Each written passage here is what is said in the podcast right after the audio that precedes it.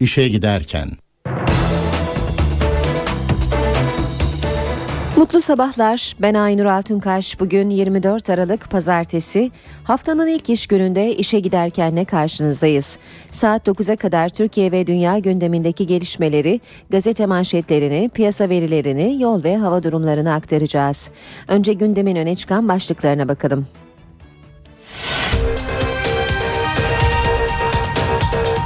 İstanbul İl Milli Eğitim Müdürlüğü'nün Cağaloğlu'ndaki binasında yangın çıktı.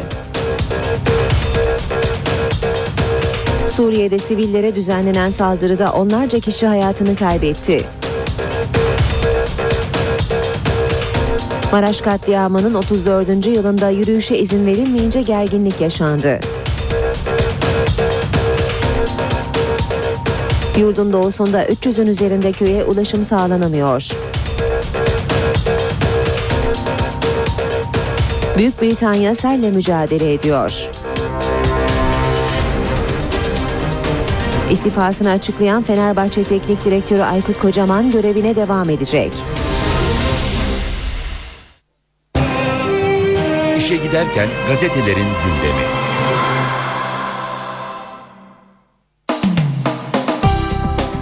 Gündemdeki gelişmelerin gazete sayfalarına nasıl yansıdığına bakacağız ama önce günün en sıcak haberini tekrarlayalım. İstanbul'da İl Milli Eğitim Müdürlüğü'nün Cağaloğlu'ndaki binasında yangın çıktı. Yangın devam ediyor. Yangına itfaiye ekipleri müdahale ediyor ancak şu ana kadar kontrol altına alınabilmiş değil. E, ilk bilgiler yangının elektrik kontağından çıkmış olabileceği yönünde. Bu arada bir başka yangında Ceylanpınar'da Suriyeci, e, Suriyeli sığınmacıların e, barındığı çadır kentte e, bu yangında da ilk bilgilere göre 5'i ağır 6 çocuğun yaralandığı bildiriliyor. İşe giderken de tüm gelişmeleri sizlere duyurmaya devam edeceğiz. Şimdi gazetelere bakalım. Hürriyetle başlayalım. İşten atabilirsin zaten ölüyoruz diyor manşeti Hürriyet'in. Kaptanın son feryadı. Fırtınalı havada yardıma giderken daha Şile limanından ayrılmadan kayalara çarparak batan kurtarma botunun arızalı olduğu ortaya çıktı. O fırtınalı 4 Aralık günü Şile'den denize açılan acil müdahale botunun adıydı KEGM-7. Motoru duran tekne Kaptan Cemil Özben, Çarkçıbaşı Mehmet Genç ve Yağcı Turgay Sarıboğa'ya mezar oldu. Oysa son bakımı 26 Kasım'da yapılan botun otomatik pilotunun arızalı, acil durum akülerinden birinin boş, diğer dördünün ise eksik güçte olduğu raporla kıyı emniyetine bildirilmişti. Devam ediyoruz basın özetlerine. İşe giderken de Hürriyet'ten yine bir başlık başkanlık fiilen 2014'te başlıyor. Başbakan yardımcısı Bekir Bozdağ, Cumhurbaşkanını halkın seçiciyi 2014'ten itibaren Türkiye'nin fiilen yarı başkanlığa geçmiş olacağını söyledi. Ancak Bozdağ yeni düzenleme olmadan seçim yapılırsa sorunlar çıkacağını savundu. Milliyet gazetesiyle devam edelim. Bir kadın bin işkence. İşte Diyarbakır cezaevinde geçen 8 yıl. 1981-89 arasında Diyarbakır cezaevinde yatan Emine Turgut akla gelebilecek her türlü işkenceyi gördüm dediği o yılları anlatmış. Cezaevine girdiğimde 19 yaşındaydım. Su istemeye yeltendim. 3 gün sonra hücrede gözümü açtım. Soymuşlar beni karşımda köpek Joe. Üzerimde marşlar yazan kağıtlar. Altında bunlar ezberlenecek diyor. 3 gün sonra Esat Oktay çağırdı. Donmuşum, dayak yemişim, marş söylemem isteniyor. Hatırlamıyorum bile diyemedim. Üzerinde imansız yazan Job'la giriştiler diye anlatmaya devam ediyor. Emine Turgut yaşadıklarını Milliyet'te. Bir başka başlık Alex'li ikna taraftarın tepkisine özellikle de I love you Alex sloganına içerleyerek istifasını açıklayan Aykut Kocaman'ın büyük ölçüde ikna edildiği belirtiliyor. Tesislerde Salih Uçan'dan Miraleş'e kadar tüm takım Kocaman'a baskı yaptı. Yöneticilerin başkan senin için en sevdiği kişi Alex'i gönderdi. Bunu unutma sözleri ise gergin ortamı dağıttı. Sessizce kapattılar 0-0. Avni Aker'de iki devin buluşmasında gol sesi çıkmadı. Trabzon'la Galatasaray ilk devrenin son maçında puanları paylaştı. Futbolun vasatın üzerine çıkamadığı maç sonrası Sarı Kırmızılılar puanını 33'e yükseltti. Bordo Mavililer 24 puanda kaldı. Üzücü manzara Trabzonlu taraftarın Avni Aker'de 225 gün sonra sahaya Galatasaray formasıyla çıkan Burak'a pet şişe ve ses bombası atması şaşkınlık yarattı. Trabzonlu Giray da ses bombasından etkilendi. Devam ediyoruz basın özetlerine sabaha bakalım 5 yıldızlı vurgun diyor sabah manşette. Alanya'daki 7 milyon liralık araziyi sahibinden habersiz olarak sahte kimlikle 5 yıldızlı otel inşa edecek iş adamına 2 milyon liraya satıldı.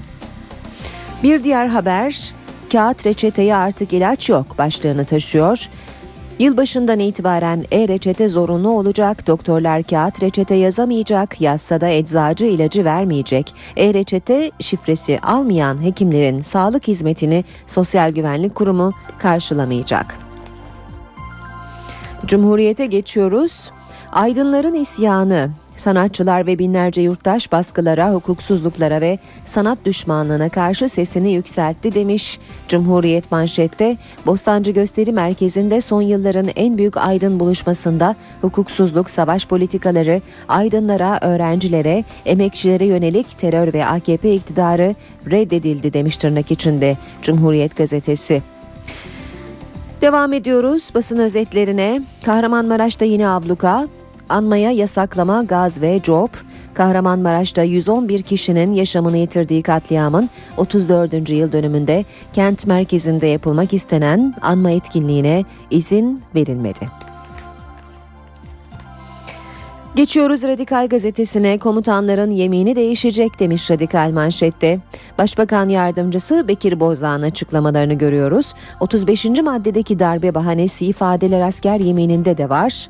35. maddenin demokrasi dışı yaklaşımlara bahane gösterilen kısımlarının değiştirilmesi gündemde. Yemin dahil başka maddelerin içinde de var. Onlar da değişecek.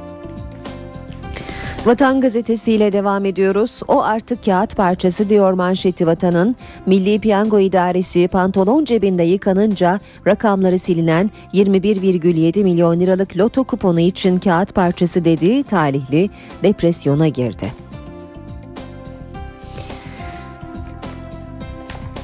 Basın özetlerinde sırayı Habertürk gazetesi alıyor.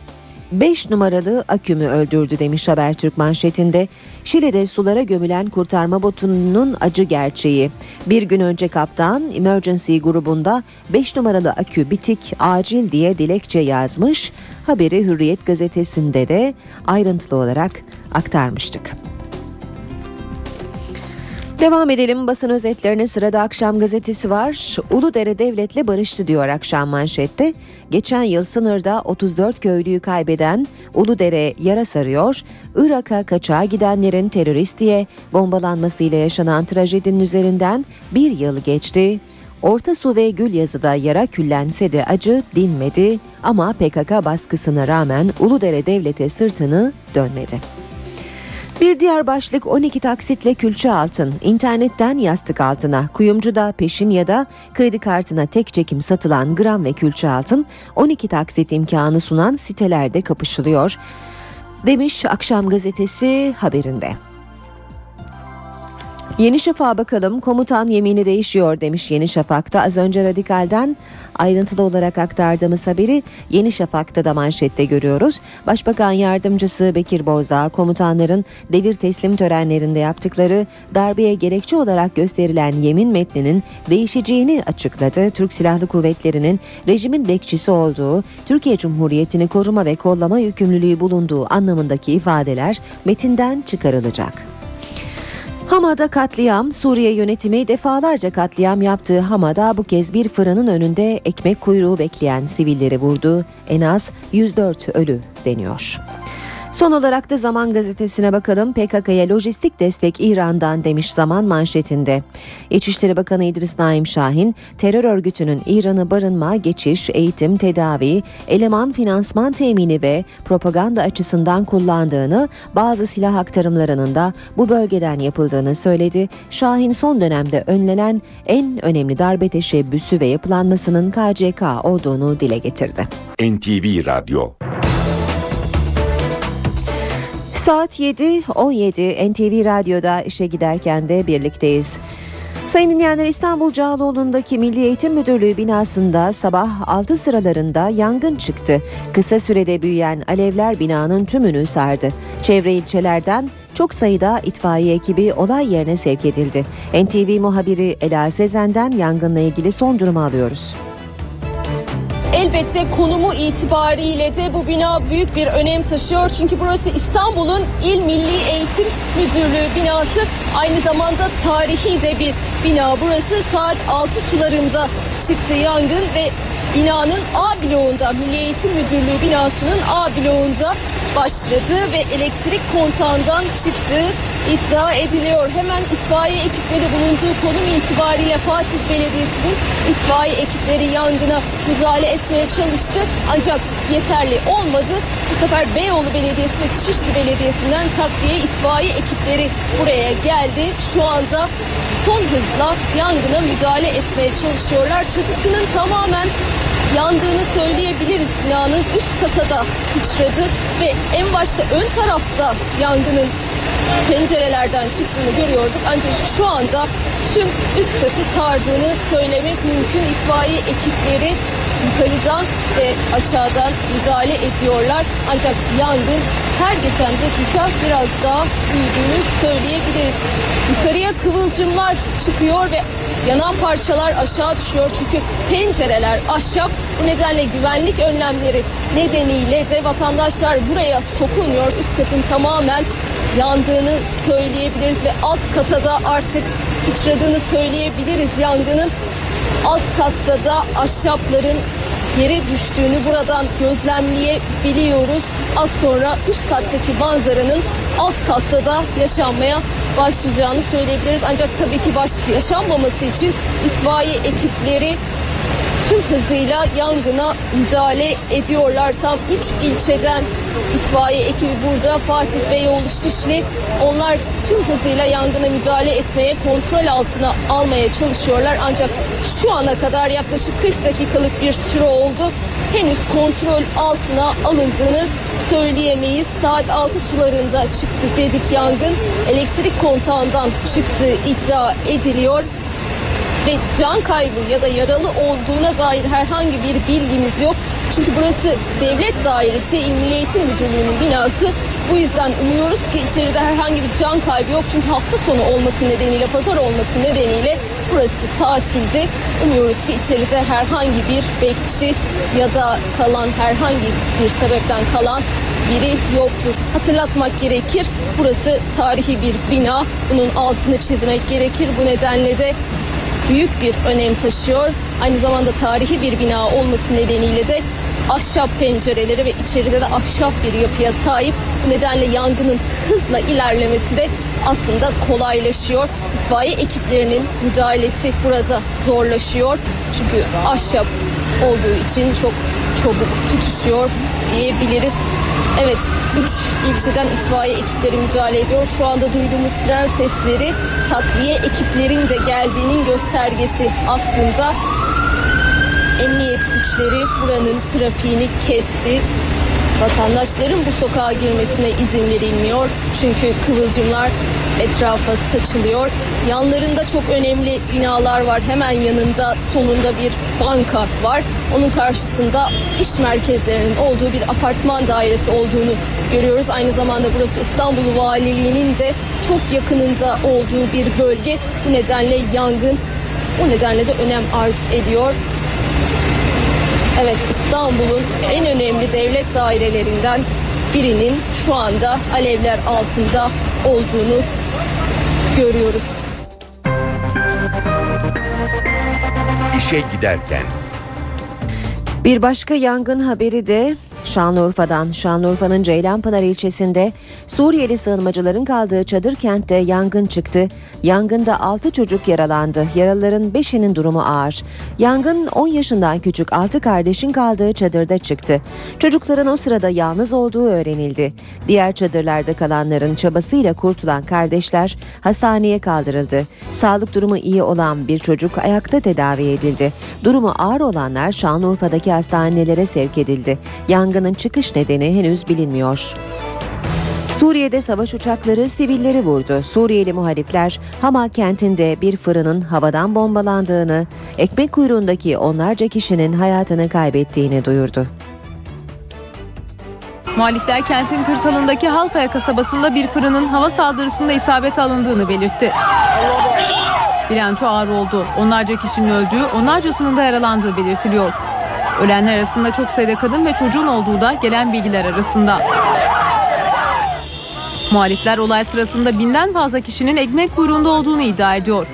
Şam rejiminin kontrolü altındaki Suriye basını ise muhaliflerin fırına saldırdığını ve saldırıda roket de kullandığını belirtiyor. Ülkedeki yakıt ve un sıkıntısı nedeniyle ekmeğe ulaşımda zorluklar yaşanıyor. İnsanların ekmek alabilmek için saatlerce beklemek zorunda kaldığı belirtiliyor. İnsan Hakları İzleme Örgütü daha önce fırınlara yönelik hava saldırılarını kınamış, ordunun muhalifleri hedef alırken bazı olaylarda gerekli hassasiyeti göstermediğini kaydetmişti.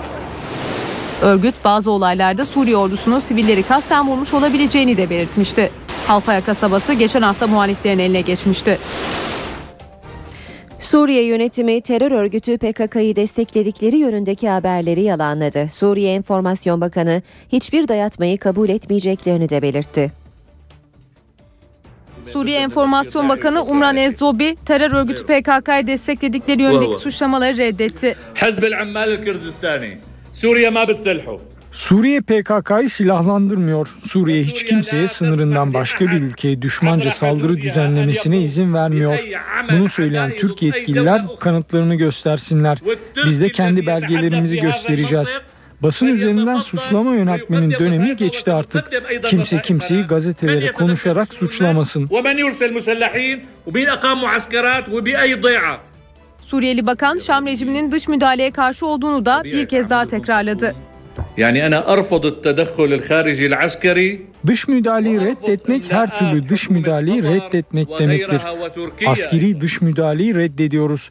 Katar hükümetinin Türkiye'nin ve diğer ülkelerinde dayatmalarını reddediyoruz. Silahlı terörü de reddediyoruz. Başbakan Tayyip Erdoğan yeni anayasanın referandumda kabul edilmesinin ardından Mısır Cumhurbaşkanı Muhammed Mursi'yi arayıp tebrik etti.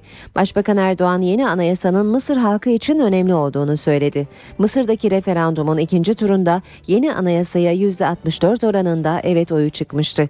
Ancak Mısır muhalefeti referandumda usulsüzlük yapıldığını iddia ediyor. Referandum sonucunun yargıya taşınması bekleniyor. Referandum öncesinde muhalefet Mursi'nin yetkilerini arttırdığı gerekçe gerekçesiyle protesto gösterileri düzenlemişti.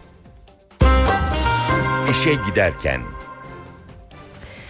İzmir Menemen'de 82 yıl önce şehit edilen Asteğmen Fehmi Kubilay olaylarının olayların yıl dönümünde anıldı. Anma töreninde CHP Genel Başkanı Kemal Kılıçdaroğlu da katıldı. Menemen olaylarına ilişkin Genelkurmay Başkanı Necdet Özel de bir mesaj yayımladı.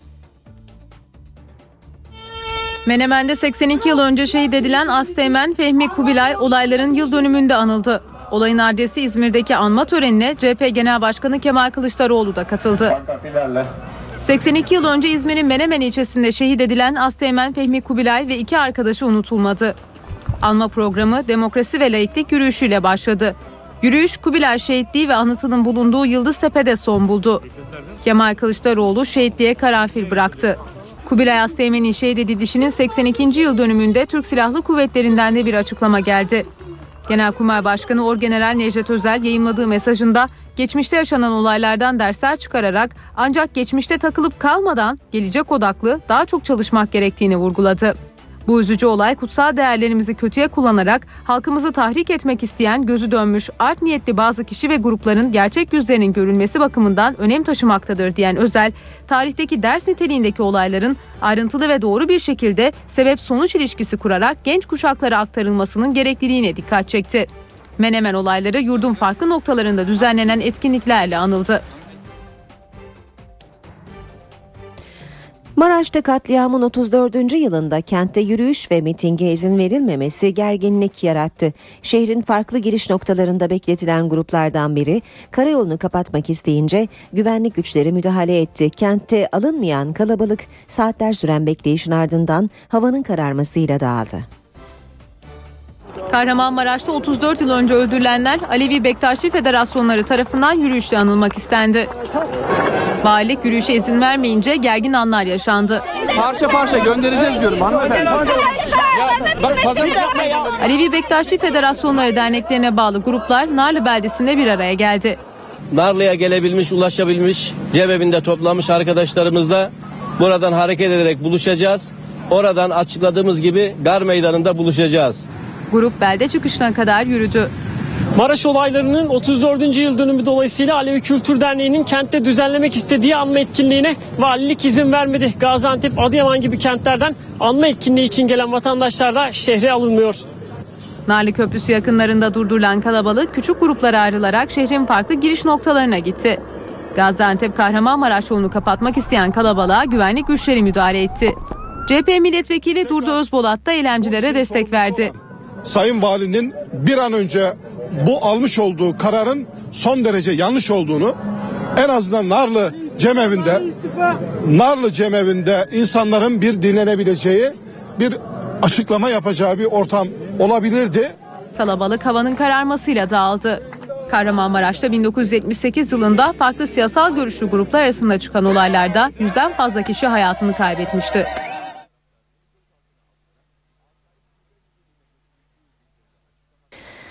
CHP lideri Kemal Kılıçdaroğlu dün akşam İstanbul'da sanatçılarla bir araya geldi. Gündemdeki olayları değerlendiren Kılıçdaroğlu sanatçı ve aydınlardan Türkiye'ye dağılarak halkın sorunlarını dinlemesini istedi. Cumhuriyet Halk Partisi Genel Başkanı Kemal Kılıçdaroğlu korkuya, adaletsizliğe, sanat ve sanatçıya karşı düşmanlığa hayır gecesinde sanatçılarla bir araya geldi. Tarık Akan, Ataol Behramoğlu, Levent Kırca ve Edip Akbayram'ın da katıldığı toplantıda Kılıçdaroğlu ortak paydamız Atatürk dedi ve aydınlara çağrı yaptı. Rakı masalarında oturup birbirimizi eleştirmeyeceğiz. Buna lüks buna asla izin vermeyeceğiz. Ülkenin kurtuluşu halktan geçiyor. Halka gideceğiz. Halka anlatacağız. Değerlerine saygı göstereceğiz. Ülkenin içinde bulunduğu koşulları anlatacağız. CHP lideri halkın üzerinde baskı olduğunu vurguladı. Bunu kaldırmak için aydınlara görev düştüğünü söyledi. Kendi bulunduğumuz çemberin dışına çıkalım. Bizim dışımızda farklı bir dünya var. O dünyadaki insanlarla kucaklaşalım ve tokalaşalım. O dünyadaki insanlar üzerine düşündüğünüzden çok da ağır baskılar var. Ama biz bu ülkenin aydınları olarak, ama biz bu ülkenin yurtseverleri olarak, ama biz bu ülkenin aydınlığa çıkması için bedel ödemekten korkmayan kişiler olarak Türkiye'ye dağılmalıyız. Birazdan spor haberlerine bakacağız. Şimdi kısa bir aramız var. Ara vermeden önce gündemin başlıklarını hatırlıyoruz. İstanbul İl Milli Eğitim Müdürlüğü'nün Cağaloğlu'ndaki binasında yangın çıktı. Suriye'de sivillere düzenlenen saldırıda onlarca kişi hayatını kaybetti. Maraş katliamının 34. yılında yürüyüşe izin verilmeyince gerginlik yaşandı. Yurdun doğusunda 300'ün üzerinde köye ulaşım sağlanamıyor. Büyük Britanya selle mücadele ediyor. İstifasını açıklayan Fenerbahçe Teknik Direktörü Aykut Kocaman görevine devam edecek.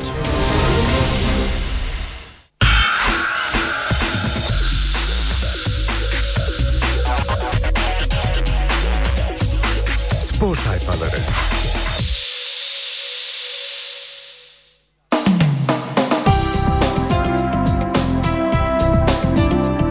Saat 7.38, 37 NTV Radyo'da işe giderken devam ediyor. Spor haberlerine bakacağız şimdi. Gazetelerin spor sayfalarından.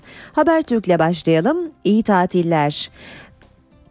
Daha fare doğurdu. Türk futbolunun iki devi Trabzon ve Galatasaray'ın ortaya koyduğu futbol kalitelerine hiç yakışmadı. Taraflar erken tatile çıkmış gibiydi.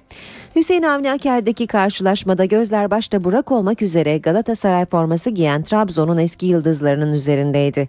Umut, Selçuk ve Burak beklenen futbollarının çok altında kaldı. Galatasaray koca 90 dakikada iki pozisyon buldu. Burak ikisinde de kötü vurdu. Kaleye isabetli şut dahi yoktu. Trabzon'da sanki deplasmanda oynuyor gibiydi.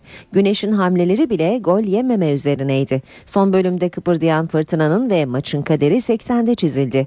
Olcan soldan indi, rakibini geçti, içeri kesti ancak Adrian topu dışarı gönderdi. Terim 7. maçta da Güneş'e kaybetmedi. Skor 0-0. Devam edelim. Milliyet gazetesinden spor haberleri aktaralım. Milliyet'te de haber tatil menüsü başlığıyla yer almış. Trabzon'la Galatasaray ilk yarının son maçında vasatı aşamadı. Birer puanla devreyi kapattı.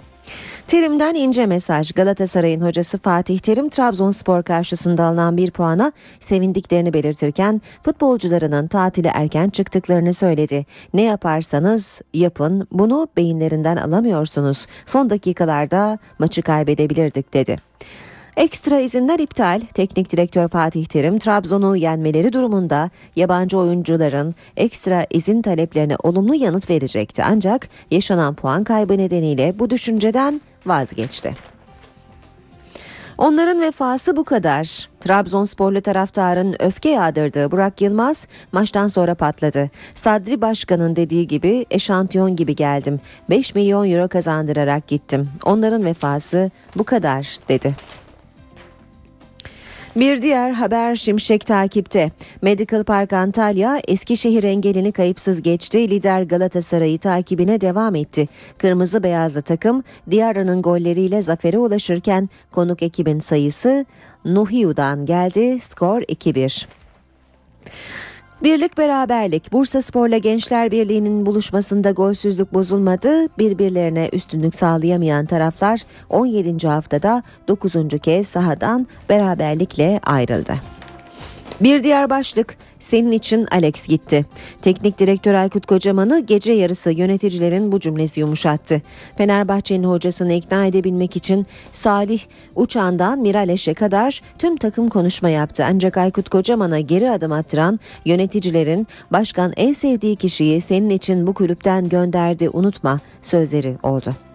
Yurt dışına gitme kararı. Kocaman kafasını dinlemek ve yaşadığı olayları daha iyi değerlendirmek için yurt dışına gitme kararı aldı.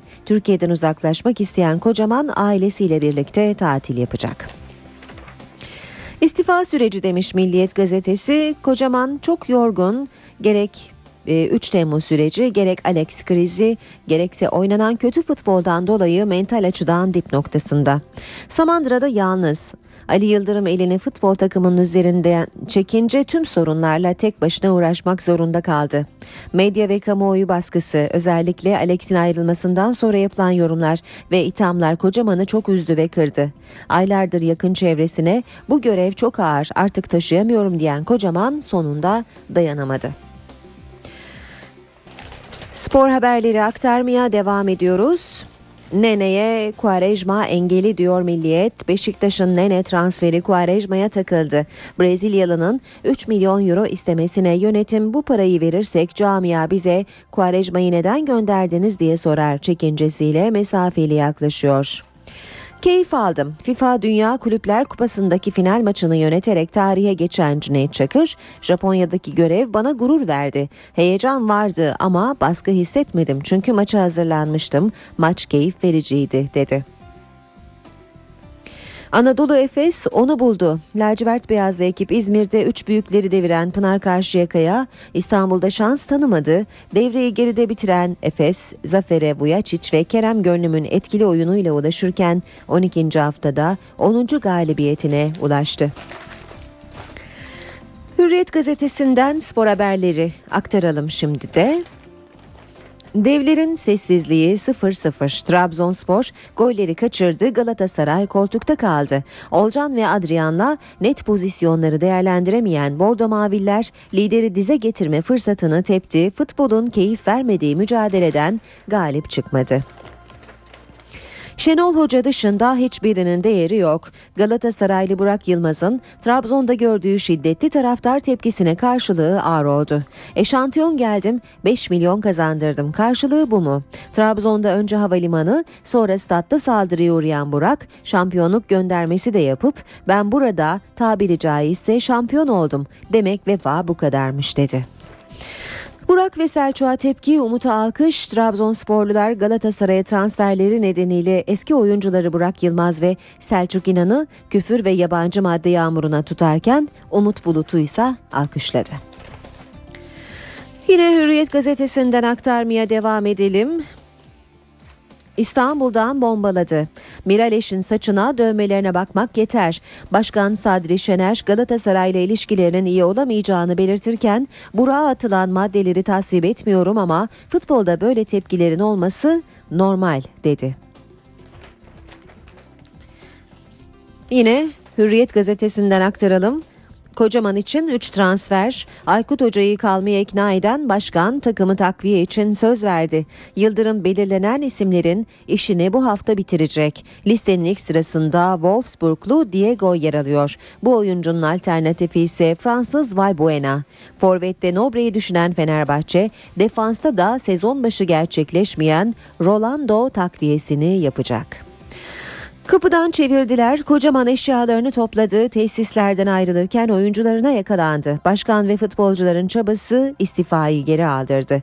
Bu iş bitti diye ısrar etse de kocaman oyuncularını kıramadı. İkilinin çabasıyla diğer futbolcular da evlerinden kalkıp Samandıra'ya geldi. Son sözü Aziz Yıldırım söyledi. Gidilecekse hep birlikte gideriz. NTV Radyo'da işe giderken devam ediyor. Spor haberleri aktardık. Şimdi İstanbul trafiğindeki son duruma bakalım.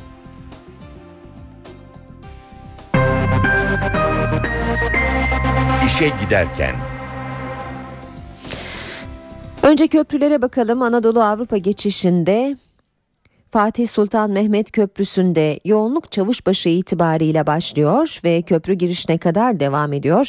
Çakmak Köprüsü Ümraniye karşı arası da yoğun seyrediyor. Bu arada Küçük Bakkalköy Ataşehir arasında da yoğun bir trafik olduğunu görüyoruz. Ters yön akıcı Etiler katılımı itibariyle başlayan ve köprü girişinde son bulan bir yoğunluktan söz edebiliriz sadece. Boğaziçi Köprüsü Anadolu Avrupa geçişinde yoğunluk Çamlıca'da başlıyor ve köprü çıkışında da kısa bir süre devam ediyor. Ancak sonrasında Mecidiyeköy Çağlayan arasında trafiğin yoğun olduğunu görüyoruz. Mecidiyeköy'de başlayan Anadolu yakasına geçişte köprü çıkışına kadar devam eden bir yoğunluk var. E5 karayolunda Çobançeşme, Şirinevler, Merter, Topkapı, Otakçılar boyunca çok yoğun bir trafik olduğunu söyleyelim. Ters yönde İncirli Kavşağı Çobançeşme arası da yoğun seyrediyor. Tem'de Metris'ten başlayan ve Maslak Kavşağı'na kadar devam eden bir yoğunluk var. O3'te ise 100 Yıl Köprüsü Hal arasında çift yönlü bir yoğunluk var. Sonrasında Hal Anıt Mezar arasında da yine trafik yoğun seyrediyor. Anadolu yakasıyla devam edelim. Anadolu yakasında Pendik Kavşağı'ndan bir e, yoğunluk söz konusu. Kaynarca'da başlayan ve Pendik'e kadar devam eden bir yoğunluk var. Yanı sıra da Bostancı Kozyatağı arasında trafiğin çok yoğun olduğunu söyleyelim. Devamında Göztepe Uzunçayır arasında da çift yönlü bir yoğunluk var.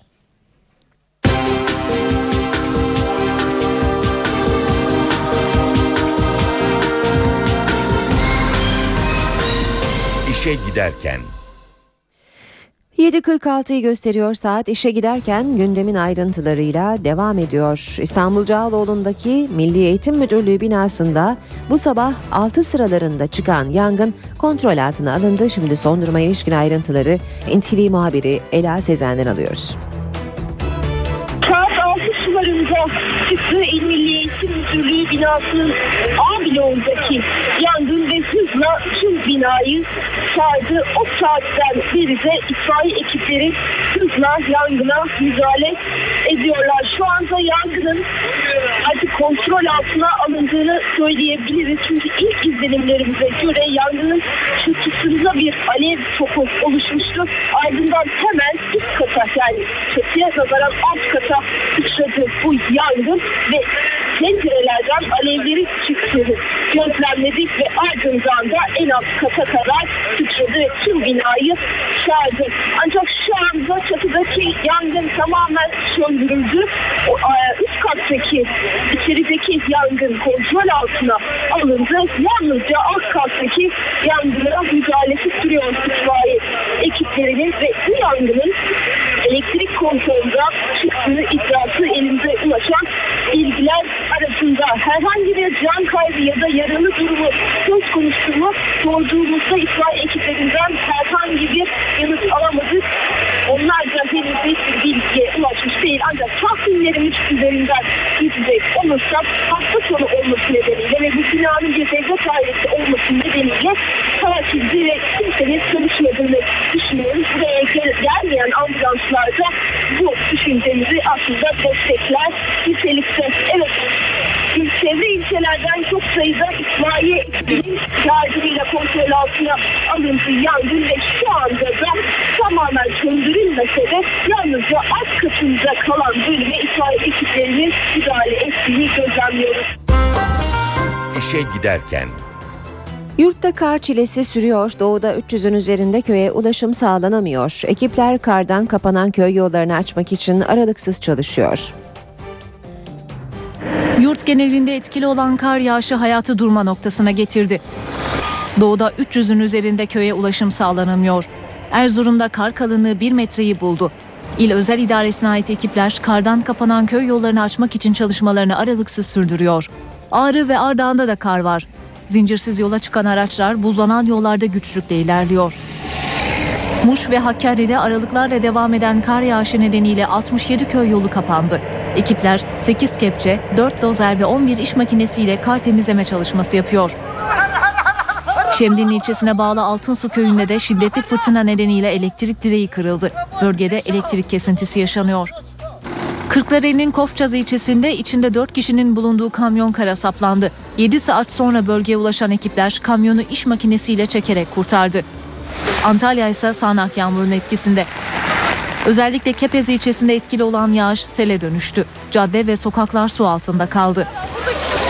Soğuk hava Bursa'da kış turizmini hareketlendirdi. Kayak severler yılbaşı öncesi Uludağ'a akın etti. Hatay'da bir haftadır etkisini sürdüren sağanak yağmur nedeniyle Amik Ovası su altında kaldı. Binlerce dekarlık ekili alan zarar gördü. Onlarca evi su bastı. Bölgede etkili olan sel geçen yıl olduğu gibi yine Hatay Havaalanı'na tehdit ediyor. Hatay'da etkili olan sağanak yağmur Amik Ovası'nı göle çevirdi. 100 bin dekarlık ekili alan su altında kaldı. Geçen yıla göre erken başlayan yağışlar çiftçiyi hazırlıksız yakaladı. Buğday tarlalarının tamamı selden zarar gördü. Bölgedeki evleri ve ahırları da su bastı. Köylüler eşyalarını kendi imkanlarıyla selden kurtarmaya çalıştı. E, bizim görüyorsunuz bir sürü malımız, hayvanlarımız hep su altında bu gece kaldı. Artık bunları biraz kurtarmaya çalışıp başka köylere göçmeye çalışacağız. Ne yapalım? Karabatak köyünde etkili olan sel Hatay Havaalanı'nı da tehdit ediyor. Havaalanı geçen yılda Amik Ovası'ndaki selden zarar gördü. İki ay boyunca uçak seferleri yapılamadı. Büyük Britanya selle mücadele ediyor. Noel zamanına denk gelen sağanak yağışlar İngiltere'nin güneybatısı, İskoçya ve Galler'de hayatı olumsuz etkiliyor. Yeni yıla bir hafta kala Büyük Britanyalıların başı sağanak yağışla dertti. İngiltere'nin güneybatısı, İskoçya ve Galler'de etkili olan yağışlar hayatı olumsuz etkiliyor. Nehirlerin taşması sonucu birçok tarım alanı su altında kaldı. Çok sayıda ev ve iş yerini de su basmış durumda. Arabamın neredeyse tamamı sulara gömülmüştü. Daha sonra da evimi su bastı. Nerede duracağını bilmediğimiz için üst katlara sığınmak zorunda kaldık. Sağanak yağışlar Noel tatilini yakınlarıyla geçirmek isteyenlerin planlarını da bozdu. Sel ve toprak kaymaları nedeniyle bazı bölümlerde demiryolu ulaşımı trafiğe kapandı. Yetkililer yeni sellerin yaşanabileceği konusunda halkı uyardı. İtalya'da Başbakan Mario Monti Şubat ayındaki seçimlerle ilgili merakla beklenen kararını açıkladı. Seçimlerde aday olmayacağını belirten Monti, başkent Roma'da düzenlediği basın toplantısında teklif gelmesi durumunda Şubat sonrası kurulacak hükümete liderlik etmeyi değerlendireceğini söyledi. Eski Başbakan Silvio Berlusconi ise Monti'yi eleştirmeyi sürdürüyor. Berlusconi ikinci bir Monti hükümetinin kabus olacağını söyledi. İtalya Başbakanı Mario Monti seçimle ilgili merak edilen kararını başkent Roma'da düzenlediği basın toplantısında açıkladı. Monti Şubat ayındaki seçimlerde aday olmayacağını açıkladı ancak başbakanlık için açık kapı bıraktı. Ora, a quelle forze che manifestanno Benim gündemime bağlılık gösteren güçlere desteğimi göstermeye ve eğer istenirse liderliğini yapmaya hazırım. Günün birinde belki de eğer şartlar gerektirirse parlamentonun bana vereceği sorumluluğu almaya hazır olurum. e. Monti'nin kendisini eleştiren eski başbakan Silvio Berlusconi'ye cevabı da vardı. Devo dire che talora faccio fatica Bazen onun mantığını anlamakta zorlandığımı söylemeliyim. Dün icraatımın bir felaket olduğunu söylüyordu ancak daha önce de benden övgüyle bahsediyor ve merkezde lider adayı olarak öneriyordu. governo. Berlusconi ise Monti'yi eleştirmeyi sürdürdü. İtalya eski başbakanı devlet televizyonu Rai Uno'da katıldığı programda ikinci bir Monti hükümetinin kabus olacağını söyledi. Programda bir ara tansiyon yükseldi. Benim sözümü kesiyorsunuz. Bazılarının demesiyle ben muhalefet lideriyim. Seçim dönemindeyiz. Halkın benim sözlerimi dinlemesine izin vermeniz lazım. Gitmemi mi istiyorsunuz? Beni konuşturmazsanız gidiyorum. Gideyim mi? Sözümü dördüncü kez kesiyorsunuz. Noi decidemmo. Un briciolo di senso di Anketler Şubat ayında yapılacak seçimlerde Pierluigi liderliğindeki Merkez Sol Demokrat Parti'nin en fazla oyu kazanacağını gösteriyor. Luigi ise Monti'ye destek konusunda önce ajandasını görelim diyor. NTV Radyo Herkese yeniden günaydın. Ben Aynur Altunkaş. NTV Radyo'da birlikteyiz. Birazdan hava durumuna bakacağız. Şimdi gündemin başlıklarını hatırlayalım.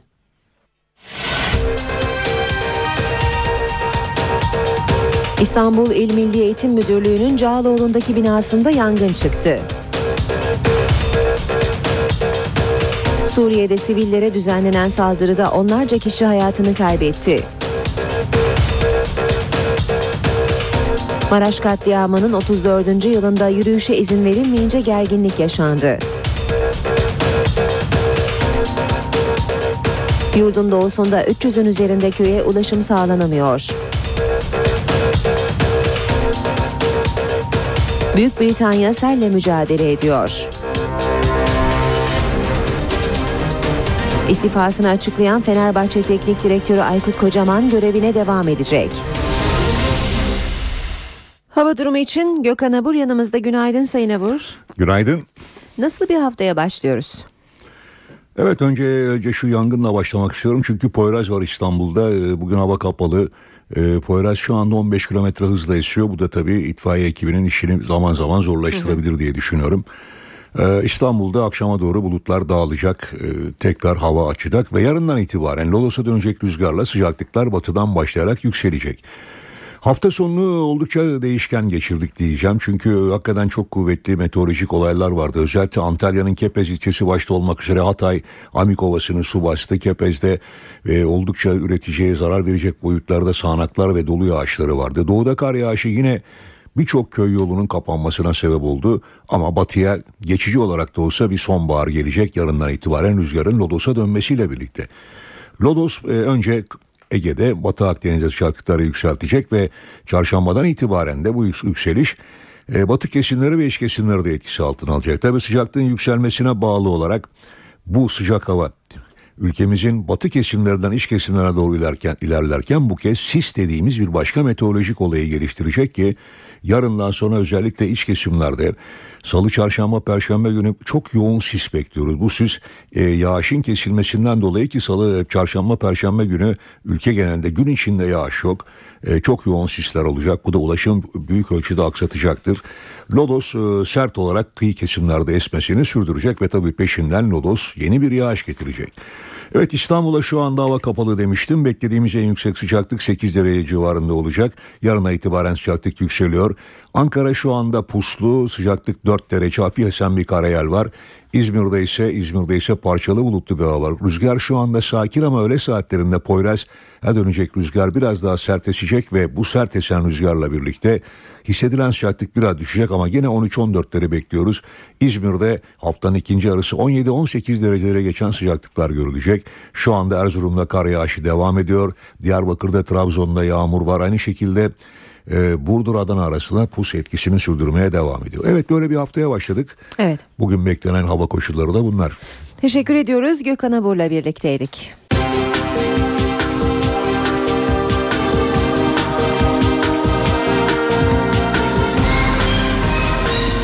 İşe giderken. İşe giderken gazetelerin gündemi.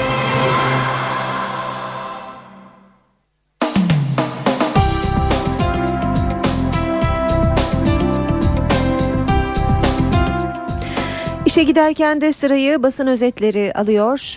Hürriyet gazetesiyle başlayalım. Hürriyette manşet işten atabilirsin zaten ölüyoruz. Kaptanın son feryadı. Fırtınalı havada yardıma giderken daha Şile limanından ayrılmadan kayalara çarparak batan kurtarma botunun arızalı olduğu ortaya çıktı.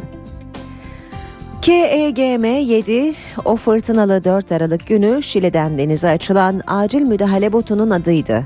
Motoru duran tekne kaptan Cemil Özben, Çakçıbaşı Mehmet Genç ve yağcı Turgay Sarıboğa'ya mezar oldu. Oysa son bakımı 26 Kasım'da yapılan botun otomatik pilotunun arızalı, acil durum akülerinden birinin boş, diğer dördünün ise eksik güçte olduğu raporla kıyı emniyetine bildirilmişti. Devam ediyoruz. Yine Hürriyet gazetesinden aktaralım. Başkanlık fiilen 2014'te başlıyor. Başbakan yardımcısı Bekir Bozdağ, Cumhurbaşkanı'nın halkın seçeceği 2014'ten itibaren Türkiye'nin fiilen yarı başkanlığa geçmiş olacağını söyledi. Ancak Bozdağ yeni düzenleme olmadan seçim yapılırsa sorunlar çıkacağını savundu. Geçiyoruz Milliyet gazetesine. Milliyet'te bir kadın bin işkence manşetini görüyoruz. İşte Diyarbakır cezaevinde geçen 8 yıl 1981-1989 arasında Diyarbakır cezaevinde yatan Emine Turgut akla gelebilecek her türlü işkenceyi gördüm dediği o yılları anlatmış. Cezaevine girdiğimde 19 yaşındaydım. Su istemeye yeltendim. 3 gün sonra hücrede gözümü açtım. Soymuşlar beni. Karşımda köpek Joe. Üzerimde marşlar yazan kağıtlar. Altında bunlar ezberlenecek diyor. 3 gün sonra Esad Oktay çağırdı. Donmuşum, dayak yemişim, marş söylemem isteniyor. Hatırlamıyorum bile diyemedim. Üzerinde imansız yazan Job'la giriştiler diye anlatıyor Emine Turgut. Sıfır tolerans böyle olur. İstanbul'da bir avukatı döven 6 polisi bir yıl 3'er ay hapse çarptıran mahkeme cezayı ne paraya çevirdi ne de erteledi deniyor haberin devamında. Milliyetten bir başka başlık sessizce kapattılar. Avni Aker'de iki devin buluşmasında gol sesi çıkmadı. Trabzon'la Galatasaray ilk devrenin son maçında puanları paylaştı. Futbolun vasatın üzerine çıkamadığı maç sonrası Sarı Kırmızılar puanını 33'e yükseltti. Bordo Mavililer 24 puanda kaldı. Alex'li ikna, taraftarın tepkisine özellikle de I love you Alex sloganlarına içerleyerek istifasını açıklayan Aykut Kocaman'ın büyük ölçüde ikna edildiği belirtiliyor. Tesislerde Salih Uçan'dan Miral Eşe'ye kadar tüm takım Kocaman'a baskı yaptı. Yöneticilerin başkan senin için en sevdiği kişi Alex'i gönderdi bunu unutma sözleri ise gergin ortamı dağıttı. Vatan Gazetesi ile devam edelim. O artık kağıt parçası diyor manşet. Milli Piyango İdaresi pantolon cebinde yıkanınca rakamları silinen 21,7 milyon liralık loto kuponu için kağıt parçası dedi. Talihli depresyona girdi. Vatan Gazetesi'nden aktarmaya devam edelim. Bir diğer başlıkla devam edelim. Ona canım feda eski Maliye Bakanı Kemal Unakıtan'a böbreğini veren Ali Rıza Üstün dostluklarını bu sözlerle tanımlamış. Sabah gazetesine bakalım. Sabahta manşet 5 yıldızlı vurgun Alanya'daki 7 milyon liralık arazi sahibinden habersiz olarak sahte kimlikle 5 yıldızlı otel inşa edecek iş adamına 2 milyon liraya satıldı. Esad'ın fırın katliamı 104 sivil öldü. Savaş uçakları Hama'da ekmek kuyruğunda bekleyenleri vurdu. Geçiyoruz Cumhuriyet gazetesine. Aydınların isyanı diyor Cumhuriyet manşette sanatçılar ve binlerce yurttaş baskılara, hukuksuzluklara ve sanat düşmanlığına karşı sesini yükseltti. Bostancı Gösteri Merkezi'nde son yılların en büyük aydın buluşmasında hukuksuzluk, savaş politikaları, aydınlara, öğrencilere, emekçilere yönelik terör ve AKP iktidarı reddedildi. CHP lideri Kılıçdaroğlu da Türkiye'nin içinde bulunduğu koşulları önce aydınların, yurtseverlerin ve sanatçıların saptayacağını belirterek sanatçıların korkuya karşı yılmadan mücadele çağrısı yaptığını vurguladı. Radikal gazetesiyle devam edelim. Radikal'de manşet Komutanların yemini değişecek. Başbakan yardımcısı Bekir Bozdağ açıklamış. 35. maddedeki darbe bahanesi ifadeler asker yemininde de var. 35. maddenin demokrasi dışı yaklaşımlara bahane gösterilen kısımlarının değiştirilmesi gündemde. Yemin dahil başka maddelerin içinde de var onlar da değişecek. Cumhurbaşkanı adayının propaganda yapacak olması bile sistem değişikliği gerektiriyor. Dolayısıyla 2014'te sistem değişikliği olacak. Türkiye'nin buna ihtiyacı ihtiyacı var. Devam ediyoruz basın özetlerine. Aynı haberi Yeni Şafak'ın manşetinde görüyoruz. Komutan yemini değişiyor başlığıyla. Başbakan yardımcısı Bozdağ, komutanların devir teslim törenlerinde yaptıkları darbeye gerekçe olarak gösterilen yemin metninin değişeceğini söyledi deniyor haberde.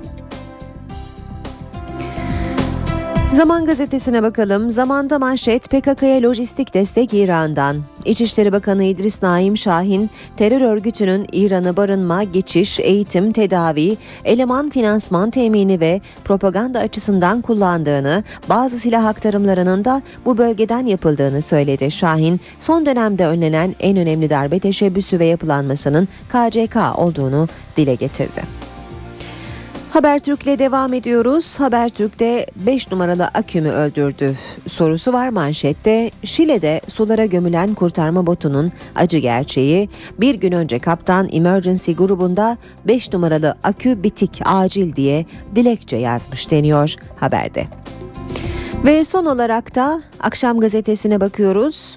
Uludere devletle barıştı diyor akşam manşette.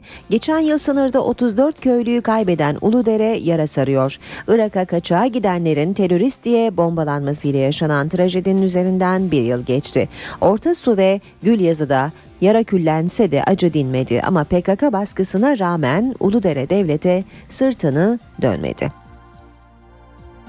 Ve bir hatırlatma ile bitirelim akşam gazetesinden sürücüler dikkat HGS'den önce son çıkış. Otoyol ve köprü geçişlerinde kullanılan KGS'de son hafta hızlı geçiş sistemi HGS uygulaması 1 Ocak'ta başlıyor. Sürücüler KGS kartlarına yüklü parayı HGS etiketlerine aktarabilecek ya da bir haftada kullanıp bitirecek. HGS etiketleri bankalar ve PTT aracılığıyla satılıyor. Uygulamanın amacı Boğaz köprülerindeki trafik çilesini etkisini azaltmak. Saat 8.18 NTV Radyo'da işe giderken gündemin ayrıntılarıyla sürüyor. İstanbul Cağaloğlu'ndaki Milli Eğitim Müdürlüğü binasında bu sabah 6 sıralarında çıkan yangın tamamen kontrol altına alındı. Son duruma ilişkin ayrıntılar NTV muhabiri Ela Sezen'de. Yangının tamamen kontrol altına alındığını söyleyebiliriz. Sabah 6 sularında çıkmıştı. Cağaloğlu'ndaki İl Eğitim Müdürlüğü'ndeki binadaki yangın A blokta çıkmıştı ve hızla yayıldı. Şu anda binanın tamamen kül olduğunu ve içerideki evraklarıyla birlikte tamamen kül olduğunu söyleyebiliriz. Çok sayıda itfaiye ekibi müdahale etti. Yangına yaklaşık bir buçuk saat süren bir söndürme çalışmasının ardından yangın kontrol altına alındı. Yangının elektrik kontağından çıktığı bilgisine ulaştık ve içeride kalan bir bekçinin durumu fark edip itfaiye ekiplerine haber vermesiyle büyük bir facianın engellendiğini de aslında söyleyebiliriz. Çok kısa bu binadan da bahsetmek gerekirse bu bina 1983'ten beri İstanbul İl Milli Eğitim Müdürlüğü binası olarak hizmet veriyordu ve çok yakında da ülkenin yapmış olduğu Aksaray'daki yeni binasına taşınacaktır ve burası bir eğitim müzesi olarak hizmet verecektir. Ancak şunu söyleyebiliriz ki artık o tarihi binada eser kalmadı. Maraş katliamının 34. yılında kentte yürüyüş ve mitinge izin verilmemesi gerginlik yarattı. Şehrin farklı giriş noktalarında bekletilen gruplardan biri karayolunu kapatmak isteyince güvenlik güçleri müdahale etti. Kente alınmayan kalabalık saatler süren bekleyişin ardından havanın kararmasıyla dağıldı. Kahramanmaraş'ta 34 yıl önce öldürülenler Alevi Bektaşi Federasyonları tarafından yürüyüşle anılmak istendi. Valilik yürüyüşe izin vermeyince gergin anlar yaşandı. Parça parça göndereceğiz diyorum hanımefendi. Bak pazarlık yapmayın. Alevi Bektaşi Federasyonları derneklerine bağlı gruplar Narlı beldesinde bir araya geldi. Narlı'ya gelebilmiş, ulaşabilmiş, cebevinde toplamış arkadaşlarımızla buradan hareket ederek buluşacağız. Oradan açıkladığımız gibi Gar Meydanı'nda buluşacağız. Grup belde çıkışına kadar yürüdü. Maraş olaylarının 34. yıl dönümü dolayısıyla Alevi Kültür Derneği'nin kentte düzenlemek istediği anma etkinliğine valilik izin vermedi. Gaziantep, Adıyaman gibi kentlerden anma etkinliği için gelen vatandaşlar da şehre alınmıyor. Narlı Köprüsü yakınlarında durdurulan kalabalık küçük gruplara ayrılarak şehrin farklı giriş noktalarına gitti. Gaziantep Kahramanmaraş yolunu kapatmak isteyen kalabalığa güvenlik güçleri müdahale etti. CHP milletvekili Durdu Özbolat da eylemcilere destek verdi. Sayın Valinin bir an önce bu almış olduğu kararın son derece yanlış olduğunu en azından Narlı Cemevinde Narlı Cemevinde insanların bir dinlenebileceği bir açıklama yapacağı bir ortam olabilirdi. Kalabalık havanın kararmasıyla dağıldı. Kahramanmaraş'ta 1978 yılında farklı siyasal görüşlü gruplar arasında çıkan olaylarda yüzden fazla kişi hayatını kaybetmişti. Başbakan Tayyip Erdoğan tarafından NTV'de açıklanan ofisinde dinleme cihazı bulunduğu bilgisi üzerine bilişim polisi harekete geçti. İncelemenin ardından savcılığa sunulacak raporun böceğin kaynağını netleştirebileceği belirtiliyor. Ben de dahil bu dinleme bitmemiştir. Makam odanızda mı, e, aracınızda mı? Hayır hayır bu evimin altındaki ofisimde olan şey. Ondan sonra yani bu tür şeyler ne yazık ki oluyor. Devletteki derin yapı tamamen temizlendi diye bir iddianın içinde olamam. Başbakan Recep Tayyip Erdoğan'ın NTV Star ortak yayınındaki bu sözleri dinleme iddialarına yeni bir boyut getirdi. Başbakan Erdoğan, derin devlet temizlendi diyemem, ben bile dinleniyorum dedi. Ankara Keçiören'deki evinde böcek bulunduğunu açıkladı. Milliyet Gazetesi'nin haberine göre Başbakan Erdoğan'ın bu açıklamasından çok daha önce Ankara Başsavcılığı konuya ilişkin kapsamlı bir soruşturma başlattı. Başsavcılık kaynakları başbakanın dinlendiği iddiaları basına yansır yansımaz savcılığın resen soruşturma başlattığını söyledi. Soruşturmanın memur suçlarına bakmakla görevli büro tarafından gizli yürütüldüğü belirtildi. Ankara Emniyeti Bilişim Polisi olaya ilişkin teknik incelemesini sürdürüyor. Bilişim Şubesi incelemenin ardından kapsamlı bir rapor hazırlayacak. Savcılığa iletilecek raporun dinleme cihazının kaynağının tespitinde önemli rol oynayacağı belirtiliyor. Başbakan Erdoğan'ın açıklamalarıyla dinleme olayları yeni bir boyut kazanırken son dönemin bir başka tehdidi siber saldırılar da gündemdeki yerini koruyor. Meclis Bilişim ve İnternet Araştırma Komisyonu Meclis Başkanlığı'na sunduğu raporunda siber savaş adı altında yıllarca dillendirilen senaryoların aslında çok da gerçek dışı olmadığını vurguladı. Red Tech'in saldırıları gizli bilgileri sızdırma amaçlıydı denildi. Wikileaks organizasyonu ile işbirliği içindeki Anonymous'la Red Hack'in Ankara Emniyet Müdürlüğü'ne düzenlediği saldırı bilgi sızdırma amaçlıydı. Bu tespit Meclis Bilişim ve İnternet Araştırma Komisyonu raporunda. Komisyonun meclis başkanlığına sunduğu raporunda siber savaşla ilgili çarpıcı bilgiler yer aldı. Raporda bireysel siber korsanlıkların ötesinde arkasında büyük devletlerin olduğu düşünülen virüsler ve yaptıkları tahribatlar mercek altına alındı. Gelişmiş siber casusluk tehditleri sıralandı. Komisyonun raporunda Red Hack, Kızıl Hackerlar grubunun Ankara Emniyet Müdürlüğü'ne düzenlediği siber saldırıya da yer verildi. Saldırıda bazı kullanıcıların şifre seçimindeki zafiyetten faydalanıldığı, ağ sızıldığı ve bilgilerin internet ortamında paylaşıldığı kaydedildi. Raporda büyük sabotajlar yapabildiği belirtilen Stuxnet adlı solucan virüs sistemi de anlatıldı.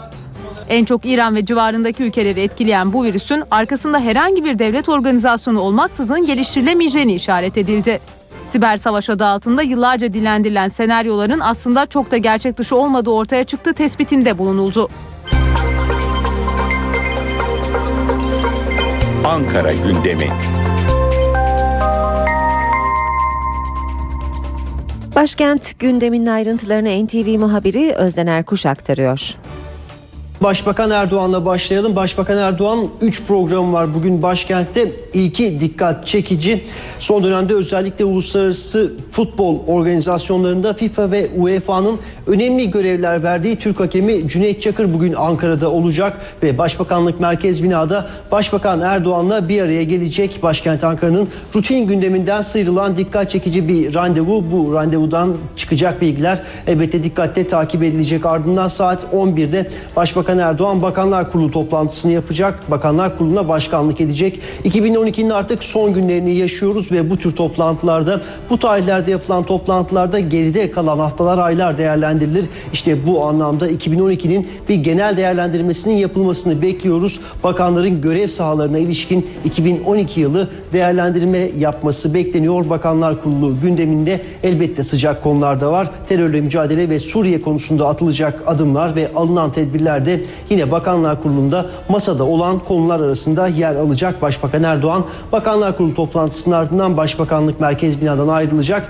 ve genel merkeze geçecek ve genel merkezde Merkez Yürütme Kurulu toplantısına da başkanlık edecek AK Parti Genel Merkezi'nde Cumhurbaşkanı Abdullah Gül ile devam edelim. Cumhurbaşkanının iki programı var bugün Çankaya Köşkü'nde. Abdullah Gül önce Yunanistan Büyükelçisi Kriakos Lukakis'i kabul edecek. Lukakis Cumhurbaşkanı Abdullah Gül'e güven mektubunu sunacak. Gül daha sonra DEİK Türk Avrasya İş Konseyleri Koordinasyon Başkanı Tuğrul Erkin ve beraberindeki yürütme kurulu üyelerini yine Çankaya Köşkü'nde kabul edecek. Önemli bir çalıştay başlıyor bugün Ankara'da. Türkiye Afet ve Acil Durum Yönetimi Başkanlığı AFAD 2013 yılını afet farkındalığının ve duyarlılığının artırılması adına eğitim seferberliği yılı olarak ilan etti. İşte bu kapsamda bir çalıştay bugün başkent Ankara'da başlayacak. Eğitimciler, çeşitli kurumlar ve sivil toplum kurulu üyelerinin de aralarında bulunduğu 500 kişinin katılacağı bu çalıştayın ilk gününde ise Başbakan Yardımcısı Beşir Atalay'ın bir konuşma yapması bekleniyor ve Ankara'dan son bir not daha aktaralım. Bir ihaleye, ihaleye ilişkin bir not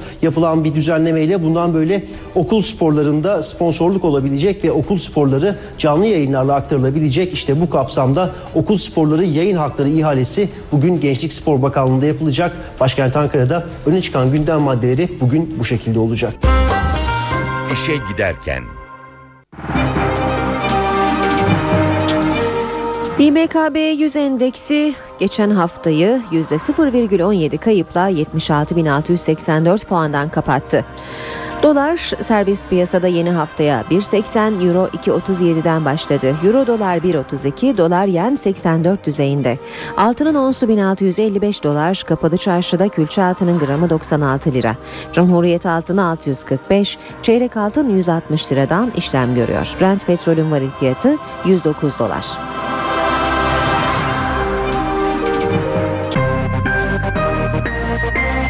İşe giderken İstanbul trafiğindeki son duruma bakalım. D100'de Göztepe Kozyatağı arasında bir araç arızası var. Bölgede trafik yoğunlaşıyor. Mecidiyeköy Çağlayan yönünde de yine bir kalan araç bölgedeki trafiği yoğunlaştırıyor. Avcılar Hacı Şerif istikametinde de yine bir araç arızası var. Bu bölgede de trafik bu nedenle yoğun seyrediyor. Fatih Sultan Mehmet Köprüsü Anadolu Avrupa geçişi yoğunluğu Kozyatağı'ndan başlıyor. Çakmak Köprüsü'ne kadar devam ediyor. Sonrasında trafik biraz daha akıcı ancak Kavacık'ta yeniden çok yoğun bir hale gelip köprü girişine kadar da bu şekilde devam ediyor. Ee, Avrupa Anadolu geçişinde etiler katılımı itibariyle başlayan yoğunluk köprü girişinde yerini akıcı bir trafiğe bırakıyor. Tem otoyolunda köprü istikametinde Metris'te başlayan ve Maslak kavşağına kadar süren bir yoğunluk var. Boğaziçi Köprüsü Anadolu Avrupa geçişinde Çamlıca itibariyle başlayan yoğunluk köprü ortasına kadar devam ediyor. Ters yönde Zincirlikuyu'da başlayan bir yoğunluk var ve köprü çıkışından sonra oldukça rahat görünüyor trafik. Mecidiyeköy'den e, Çağlayan yönünde trafik yoğun. Bu arada e, bağlantı yolunda Maslak Kavşağı Ok Meydanı arasında trafiğin çok yoğun seyrettiğini söyleyelim. O üçte de 100 yıl köprüsü hal arasında çift yönlü yoğunluk var. Halden Anıt Mezar'a kadar da trafik yoğun seyrediyor. D100'de Şirin Evler'den başlayan ve Otakçılara kadar yoğun olarak devam eden bir trafik var. Küçükçekmece Çoban Çeşme arası da yine yoğun seyrediyor trafik. Anadolu yakasına bakalım. Dudullu Kavşağı Çamlıca gişeleri arasında seyir hızı oldukça yavaş. D100'de Maltepe Küçükyalı arasında çift yönlü yoğunluk var. Bostancı Kozyatağı arası ve Göztepe Kavşağı'nda da yine çok yoğun bir trafik olduğunu söyleyelim. Kartal Kavşağı'ndaki çalışmalar sebebiyle bölgede trafik yoğunlaşıyor ve son olarak da D100'de Şirin Evler Çoban Çeşme yönünde bir e, araç arızası meydana geldiğini belirtelim. Saat 8.30 ben Aynur Altunkaş. NTV Radyo'da işe giderken de birlikteyiz. Az sonra kısa bir aramız olacak ama şimdi gündemin başlıklarını hatırlatalım. İstanbul İl Milli Eğitim Müdürlüğü'nün Cağaloğlu'ndaki binasında yangın çıktı. Suriye'de sivillere düzenlenen saldırıda onlarca kişi hayatını kaybetti. Maraş katliamının 34. yılında yürüyüşe izin verilmeyince gerginlik yaşandı. Yurdun doğusunda 300'ün üzerinde köye ulaşım sağlanamıyor. Büyük Britanya selle mücadele ediyor. İstifasını açıklayan Fenerbahçe Teknik Direktörü Aykut Kocaman görevine devam edecek.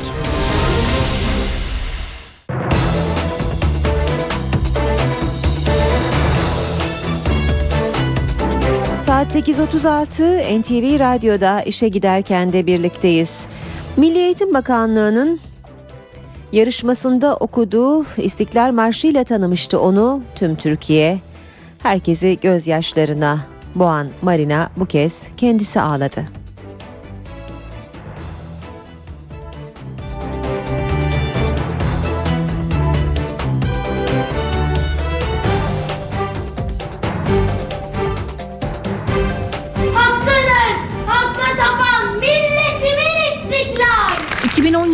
Okuduğu İstiklal Marşı'yla herkesi ağlatmıştı Marina Sözde.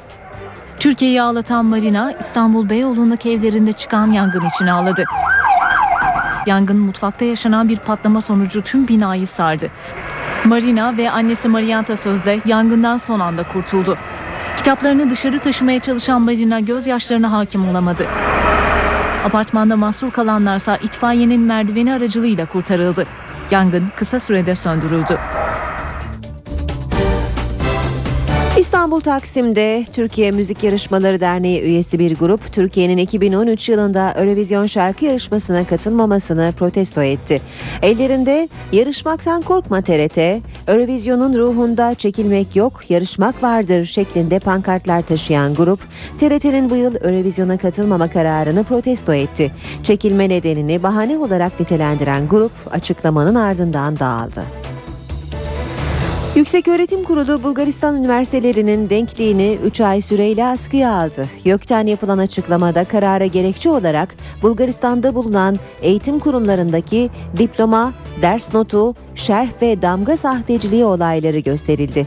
Askıya alma kararının Bulgaristan yetkili makamları ve Türk Dışişleri Bakanlığı ile yapılan görüşmelerin sonucunda alındığı belirtildi. Açıklamada gerekli önlemler alınıp başkanlığa bildirilmesi halinde askı kararı yeniden değerlendirilecektir denildi. Otoyol ve Boğaz Köprüleri geçişlerinde kartlı geçiş sistemi bitiyor. Yeni yıldan itibaren KGS yerine HGS yani hızlı geçiş sistemi kullanılacak. Ancak HGS etiketi bulmakta sorun yaşanıyor. Kartlı geçiş sistemi 1 Ocak'ta tarih oluyor. Yerini hızlı geçiş sistemine bırakıyor. Ancak HGS etiketi bulmak zor. Kimi zaman günlük limitte olduğundan, kimi zaman da sistem arızasından dolayı sürücüler etiket bulamıyor. İşletim sisteminde bir problem varmış. Onun yüzünden alamadık. Şu an ne yapacağımızı bilmiyoruz. Sistem arızalıymış. Alamadan gidiyoruz. Ne yapacaksınız peki şimdi? Kaçak geçeceğiz. Alamadım. Sistem arızalıymış. Kaçak geçeceğim. Çamlıca gişelerinden alacağım. Köprü girişinde etiket bulamayan sürücüler çareyi kaçak geçişte buluyor. kaçak geçiş olarak geçin diyor. Bir hafta sonra e, ödemenizi yapın. Yani o şekilde yapacağız mecbur. Ankara'ya gideceğim. Ankara'ya kadar gidersin orada alırsın dediler. Devlet eliyle biraz gayrimeşru bir şeye itilmiş olduk. Herhalde kaçak, kaçak falan geçeceğim öyle görünüyor yani. Durumu fırsata çevirenler de var. Köprülerde geçiş yapamayan sürücüler gişelerde bekleyen satıcılardan bir seferlik geçiş kullanıyor. Gişelerden kaçak geçmek zorunda kalan sürücüler 7 gün içinde OGS ya da HGS alırlarsa ceza ödemeyecekler. Sürücülerin bir hafta içinde otomatik geçiş sistemi ya da HGS'ye kayıt olması gerekiyor. Yüksek hızlı treni Bursa'ya bağlayacak hattın temeli 3 bakanın katıldığı törenle atıldı. Törende konuşan Ulaştırma, Denizcilik ve Haberleşme Bakanı Binali Yıldırım, 2016 sonuna kadar Bursa'dan yüksek hızlı tren seferlerinin başlayacağını açıkladı. Yüksek hızlı tren Bursa'ya gidiyor. Hattın tamamlanmasıyla raylar Bursa'yı Ankara ve İstanbul'a bağlayacak. Bandırma, Bursa, Ayazma, Osmaneli hızlı tren projesinin ilk adımı olan Bursa Yenişehir hattının temeli atıldı. Törende konuşan Ulaştırma, Denizcilik ve Haberleşme Bakanı Binali Yıldırım, 2016 sonuna kadar yüksek hızlı trenin Bursa'dan seferlere başlayacağını söyledi. Bursa Bilecik'e, Bursa Eskişehir'e, Bursa Sakarya'ya, Bursa İstanbul'a, Bursa Konya'ya, Bursa Ankara'ya, Bursa Kırıkkale'ye, Bursa Afyon'a, Bursa Uşak'a, Manisa'ya, İzmir'e, Bursa, Yozgat'a, Sivas'a hızlı trenle 2016 sonuna kadar bağlanmış olacak. Başbakan Yardımcısı Bülent Arınç ise yüksek hızlı trenle sanayi kenti Bursa'nın büyük kazanımlar elde edeceğini belirtti. Bakın bu yüksek hızlı trenin üzerinden iki şey yapılacak. Bir, insan ulaştırması, insan yolculuğu. İkincisi de yük taşımacılığı. Ortalama 200 kilometre hızla insanlar bu trenlerin içerisinde seyahat edecekler. Ama 100 kilometre hızla da yük taşımacılığı yapılacak. Bu Bursa için ne kadar önemli?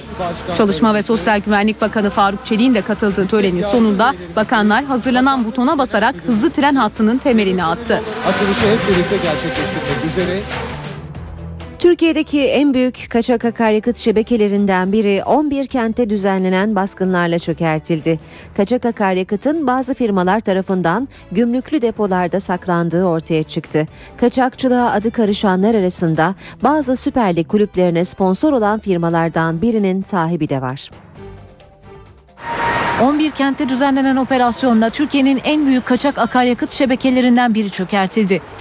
İzmir limanında anlaşmalı depolarda tutulduğu ortaya çıkan kaçak akaryakıtın miktarı 1,5 milyon litre. Gaziantep polisinin başlattığı operasyon kısa sürede büyüdü. 11 kentte belirlenen adreslere eş zamanlı baskınlar düzenlendi. 26 kişi tutuklandı. Adana ve Gaziantep merkezli 3 firmanın kaçak akaryakıtın sevkiyatında devreye girdiği ortaya çıktı. Firmaların İzmir Alsancak Limanı'yla Kemalpaşa ve Ali Ağa ilçelerindeki gümrüklü antrepolarda kaçak akaryakıtı muhafaza ettikleri belirlendi.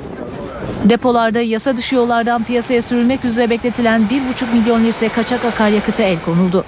Bu rakam Türkiye'de bir seferde ele geçirilen en yüksek akaryakıt miktarı olarak kayıtlara geçti. Batman, İstanbul, Ankara ve Konya'da yasa dışı bahis oynatan kişi ve yerlere yönelik gerçekleştirilen operasyonda 26 kişi gözaltına alındı. Batman'da yurt dışı kaynaklı bazı şirketler tarafından kurulan internet siteleri aracılığıyla kanunlara aykırı bahis oynatıldığı tespit edildi. Operasyon genişletildi. Batman, İstanbul, Ankara ve Konya'daki 32 iş yerine düzenlenen baskınlarda 26 kişi gözaltına alındı. Denizli'de horoz dövüşü yaptırılan derneğe düzenlenen operasyonda 71 kişi gözaltına alındı. Polis ekipleri ihbar üzerine Denizli Horozları Koruma ve Yaşatma Derneği'ne baskın düzenledi. Kapıyı kırıp içeriye giren ekipler ortadaki ringte horozların dövüştürüldüğü, tribünlerde oturan çok sayıda kişinin de dövüşü izlediğini gördü. 71 kişi gözaltına alındı. Dernek başkanı ise hayvanlara işkence yapmak, kumar oynatmak ve yer sağlamak suçlarından adliyeye sevk edildi. Süper Loto'nun 22 milyonluk talihlisi hala ortaya çıkmadı. Kayserili talihlinin yanlışlıkla giysilerle yıkanan biletteki numaralar silindiği için ortaya çıkamadığı iddia ediliyor. Şanslı bileti satan bayinin ise işleri açıldı. 22 Kasım'da loto milyoneri oldu ama hala ortaya çıkmadı. İddiaya göre Süper Loto'nun 22 milyonluk İzmirli talihlisi şanssızlığının kurbanı oldu. Talihlinin pantolonunun cebindeki kupon fark edilmeden yıkandı. Silinen bazı rakamlar okunamıyor. İzmir Barosu'na bağlı avukat Şakir Balcı, Milli Piyango İdaresi ile görüşüldüğünü, gerekli teknik incelemelerin yapılacağını belirtti. Talihli kuponunu yatırdığı Kayseri'deki loto bayisine ise şans getirdi. 22 Kasım'daki ikramiyenin yanı sıra 19 Kasım'daki sayısal loto ikramiyesinin de bu bayiden yatırılması bayiyi ünlendirdi. Bayinin uğurlu olduğuna inananlar şansını yılbaşı için milli piyango bileti satın alarak deniyor. Uğruna inandık geldik. Yapacak bir şey yok. Aldık. Gideceğiz şimdi. Milli piyango alacaktık zaten. Çocuğum oldu beş aylık. Onun da şansına. Milli piyango biletleri hızla tükendi. Kayseri'nin yanı sıra farklı illerden de ilgi var. Milli Piyango bileti de satmaya başladım. İstanbul'dan görevli gelen arkadaşlar, Ankara'dan görevli gelen arkadaşlar, İstanbul'da, e, e, İzmir'den ge- görevli gelen arkadaşlar özellikle size geldik. Böyle böyle burada olduğumuzu biliyor arkadaşlarımız. Bize bilet siparişi verdiler. E, bilet alanların bayağı e, çok sayıda oldu.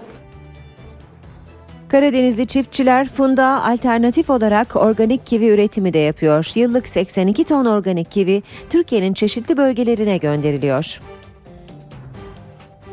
Organik kivi üretimi Karadenizli çiftçilerin fındıktan sonraki geçim kaynağı oldu. Zonguldak'ın Alaplı ilçesinde yaşayan Mehmet Acar, evinin bahçesinde iki ağaçla başladığı üretimden verim alınca kivi bahçesi oluşturdu. Bahçesinden yılda 2 ton kivi elde eden Acar, Karadeniz'de organik kivi üretiminin öncüsü oldu. Bu işi 1994'te diktim. Tarım ilçenin e, tabii ki bize yardım oldu. E, tarım ilçe destekliydi, devlet destekliydi. Öğrettiler bizi. Devam ediyoruz. Mehmet Acar'ın girişiminden sonra bölgede son 10 yılda 55 dekar alanda kivi üretimi yapılmaya başlandı. Yıllık rekolte ise 82 ton civarı. Üreticiler yoğun talep üzerine Türkiye'nin çeşitli bölgelerine de organik kivi satışı yapıyor.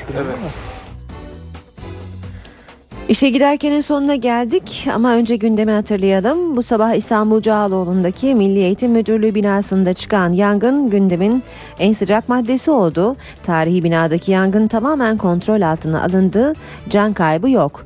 Diğer bir yangın haberi de Ceylanpınar'daki Suriyeli sığınmacıların kaldığı kamptan geldi. Dün çıkan yangında 6 kişi yaralandı. 5 kişinin durumu ağır. Spordan dikkat çeken bir gelişme var. Cumartesi akşam istifa ettiğini açıklayan Fenerbahçe Teknik Direktörü Aykut Kocaman kararını değiştirdi. Kocaman görevine devam edecek. İşe giderkenden bugünlük de bu kadar. Ben Aynur Altunkaş. Gelişmelerle saat başında yeniden buluşmak üzere. Hoşçakalın. NTV Radyo